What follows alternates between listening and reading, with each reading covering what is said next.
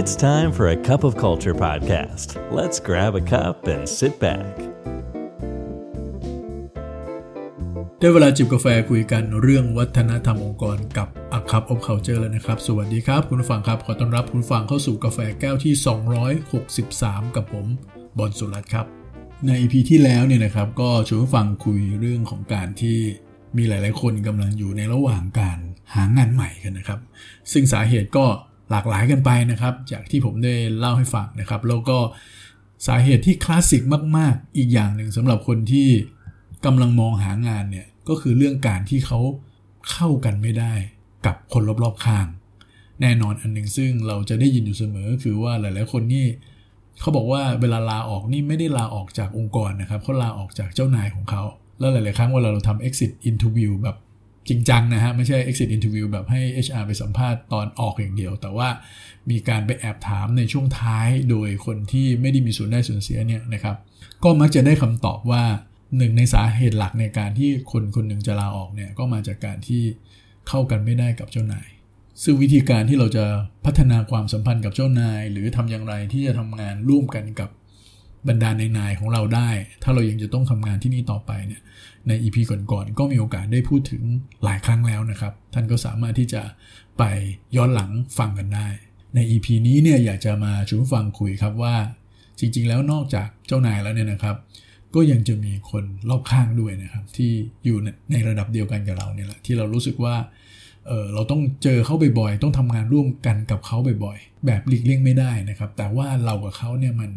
สไตล์การทำงานเอ่ยหรืออะไรต่างๆ มันเข้ากันไม่ได้จริง ๆ ส่วนตัวผมเองนี่ก็เคยนะฮะมีทั้งสองแบบอะครับทั้งเจ้านายแล้วก็เพื่อนร่วมงานเลย แต่ที่ผมเจอเนี่ยมีอยู่ครั้งหนึ่งเลยฮะในการทำงานเนี่ยเป็นเพื่อนร่วมงานมากกว่า แล้วก็จำได้เลยว่าตอนนั้นเนี่ยน้ำหนักผมลงไป 3-4กิโลเลยนะครับไม่ใช่เพราะไดเอทหรืออะไรนะครับเป็นเพราะว่าเราเครียดกับการทำงานมาก แล้วพอเราทำงานร่วมกันกับเพื่อนร่วมงานคนนี้ไม่ได้แล้วเนี่ยมันกลายเป็นว่าวันจันทร์นี่เป็นวันที่ไม่อยากตื่นเลยจริงๆนะครับไม่อยากไปทำงานเลย ไม่ใช่เพราะพี่เห็นถึงคนอื่นเลย เจ้านายก็โอเคนะครับ งานก็ดีเงินเดือนก็ดีเลยครับโลเคชันสถานที่ทำงานอะไรก็ดูดีไปหมดเลย ติดเรื่องของคนที่เราต้องทำงานด้วยอยู่ทุกวี่ทุกวันเนี่ยแหละครับแล้วผมเชื่อว่าในสังคมไทยในเรื่องนี้ก็คงเป็นเรื่องปกตินะครับ เพราะว่าหลาย ๆ ครั้งเวลาเรามีประเด็นอะไร ที่เกิดจากการที่ทำงานร่วมกันไม่ได้ หรือมุมมองที่แตกต่างกันเนี่ยบางครั้งเราไม่ได้สื่อสารกันตรง ๆ แล้วเราก็เก็บความรู้สึกเนี้ยเอาไว้กับตัวเราเอง นานวันเข้ามันก็ยิ่งเป็น toxic ในความคิดของเรานะครับ แล้วยิ่งทำให้แรงจูงใจในการทำงานต่างๆ หรือแม้กระทั่งผลงานที่ออกมาเนี่ยบางครั้งก็ถดถอยไปเช่นเดียวกัน ซึ่งหลาย ๆ ครั้งเนี่ยเพื่อนร่วมงานเราเนี่ยต้องบอกว่าก็เป็นคนเก่งนะครับ แล้วก็ไม่ได้เป็นคนที่มีปัญหาด้วยนะครับ คือไม่ใช่ไม่ใช่เป็นคนที่มีนิสัยไม่ดีพูดง่ายๆบางคนก็เป็นคนนิสัยดี แต่ว่าบังเอิญด้วยสไตล์ด้วยวิธีการทำงานหลายๆอย่างมันเข้ากันไม่ได้จริงๆ วันนี้เลยลงมาเล่า 4 เทคนิคครับในการที่เราจะนำไปทดลองครับที่จะเปลี่ยนวิธีคิดเปลี่ยนวิธีการของเรานะครับในการทำงานกับคนที่เรารู้สึกว่ามันไม่ใช่จริง ๆ แต่เราเลี่ยงไม่ได้ที่จะต้องทำงานกับเขาครับ เทคนิคแรกเลยก็คือ การที่เราจะมาทบทวนก่อนครับว่าจริง ๆ แล้วเนี่ยปัญหามันคืออะไรกันแน่การที่เราสามารถทำงานด้วยกับคนหลาย ๆ คนนะครับ แต่กับคนคนนี้เรากลับมีปัญหา หรือในขณะเดียวกันเขาคนนั้นเองก็ ทำงานได้ดีกับหลาย ๆ คน แต่กับเราเท่านั้นเองที่กลับเป็นปัญหา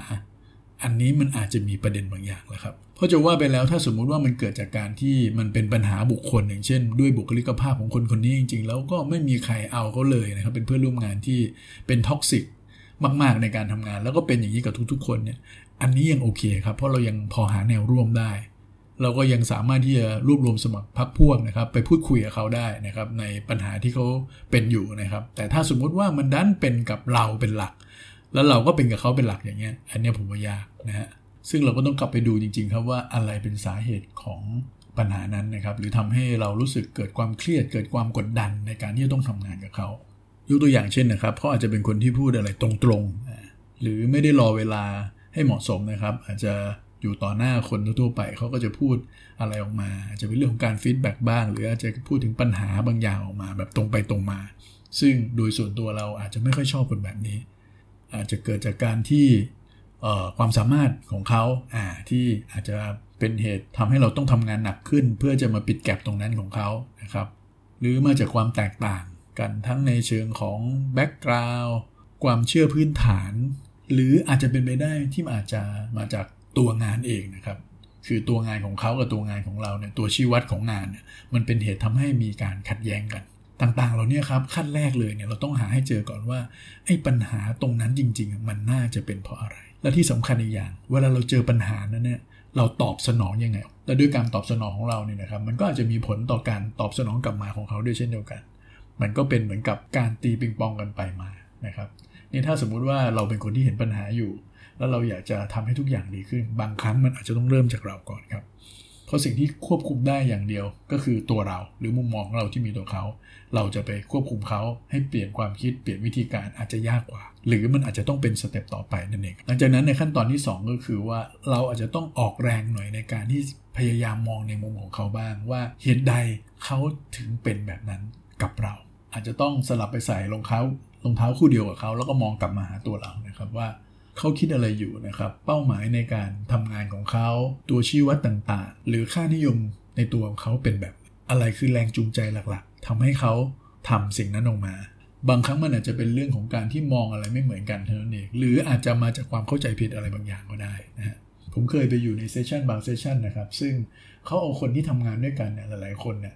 มานั่งเป็นวงกลมนะฮะแล้วก็เสร็จแล้วก็ให้แต่ละคนเนี่ยไม่ต้องทำอะไรเลยครับ แค่เล่าว่าตัวเองคิดยังไงเจอปัญหาอะไรอยู่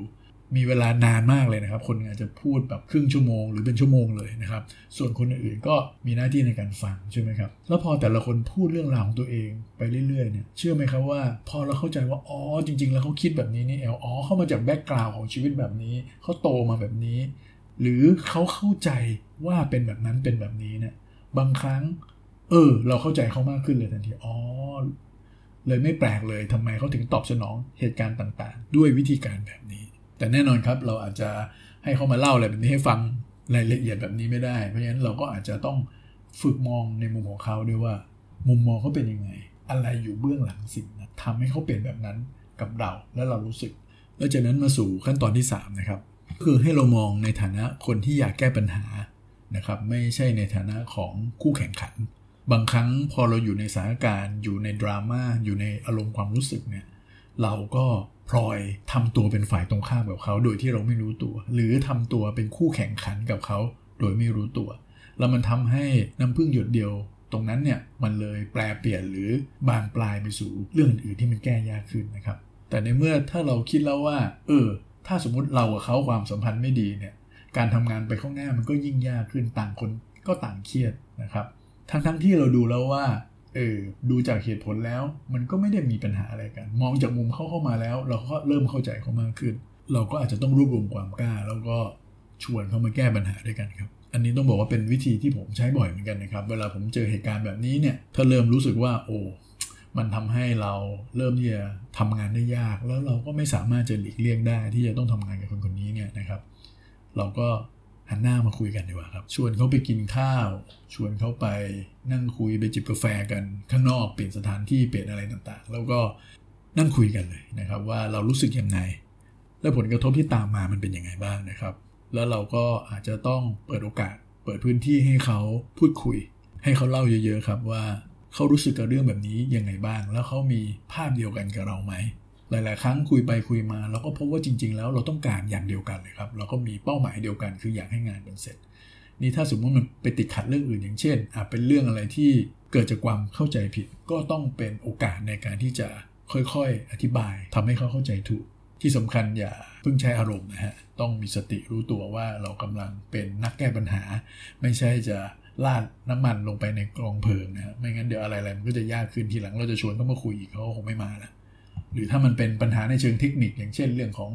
ออความสามารถที่ไม่ถึงในเรื่องของออตัวชี้วัดที่ขัดแย้งกันอะก็ต้องมาหาทางออกร่วมกันว่าเราจะทํำยังไงดี เพื่อจะให้ไปถึงเป้าหมายที่เราทั้งสองฝั่งก็อยากให้มันไปถึงมันเหมือนกัน เพื่อจะได้เอาพลังงานเนี่ยไปทุ่มเทให้กับการทำงานดีกว่าครับ ที่จะเอาพลังงานเนี่ยมาใช้กับการที่จะต้องมาจัดการกับเรื่องอะไรแบบนี้นะครับและที่สำคัญเวลาพูดคุยกันนะครับ สิ่งที่ต้องใช้เยอะคือการใช้คำถามนะครับ มากกว่าที่จะเป็นการ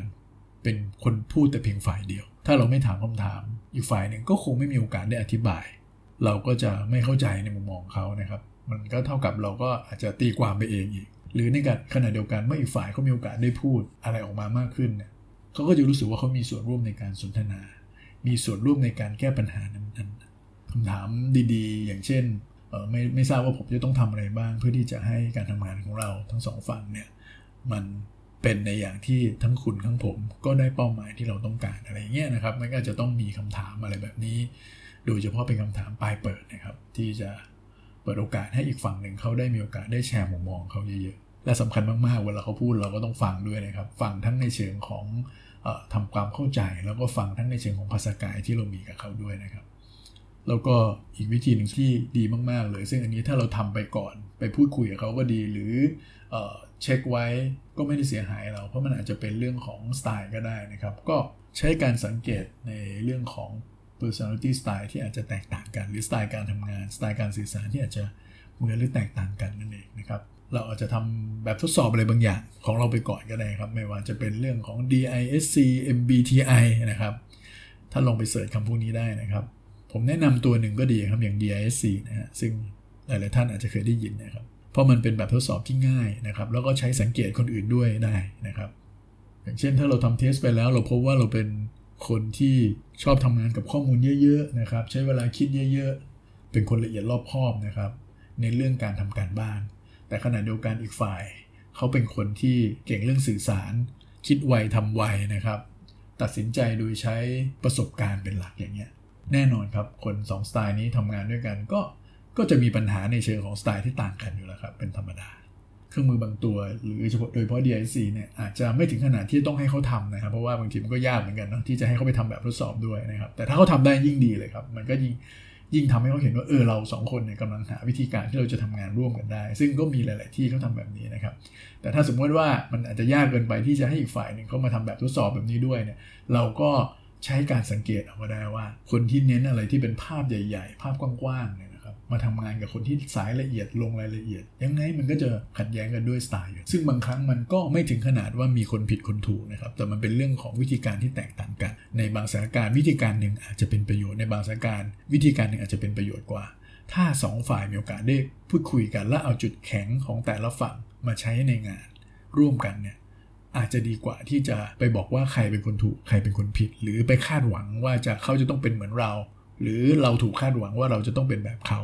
เราก็มีวิธีการหนึ่งนะครับ สมมติว่าเราอาจจะลองหลาย ๆ วิธีการและดูแล้วไม่เวิร์กหรือเราอาจจะไม่ไม่ค่อยกล้าที่จะลองนะครับ วิธีการหนึ่งก็น่าสนใจก็คือการขอความช่วยเหลือครับ ผมเห็นหลาย ๆ คนนะครับ ใช้วิธีการนี้แล้วแล้วมันทำให้ปัญหาจบเลยก็มีนะครับ การขอความช่วยเหลืออีกฝ่ายหนึ่งเนี่ยมันก็เท่ากับเป็นการที่เรายอมรับว่าเขามีสิ่งที่เราไม่มี หรือยอมรับว่าเราเองก็ไม่ได้เก่งไปกว่าเขา ขอความช่วยเหลือดื้อเลยครับนะครับ อาจจะดูจากอะไรที่มันความถนัดของเขา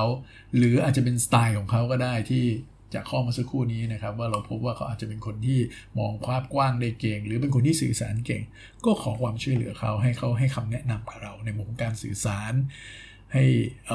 คำแนะนำกับเราในการที่จะมองอะไรให้รอบด้าน อย่างนี้เป็นต้นนะครับ ซึ่งบางครั้งก็อาจจะต้องยอมลดอัตราของเราลงบ้างนะครับ เพื่อที่จะออมองถึง ความสัมพันธ์ที่ดีขึ้น หรือถ้าเราอาจจะไม่ได้แคร์เรื่องความสัมพันธ์ขนาดนั้นเนี่ยอย่างน้อยก็ทำให้การทำงานร่วมกัน มันมีความเครียดความกดดันน้อยลง แล้วก็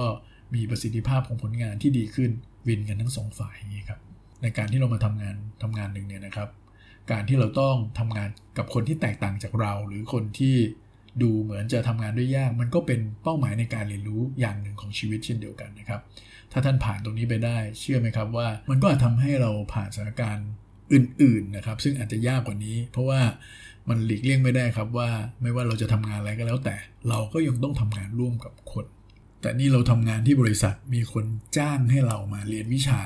นะครับในการฝึกฝนตัวเองให้ทำงานกับคนได้ ก็ควรจะกอบโกยโอกาสแบบนี้นะครับ อย่าทำให้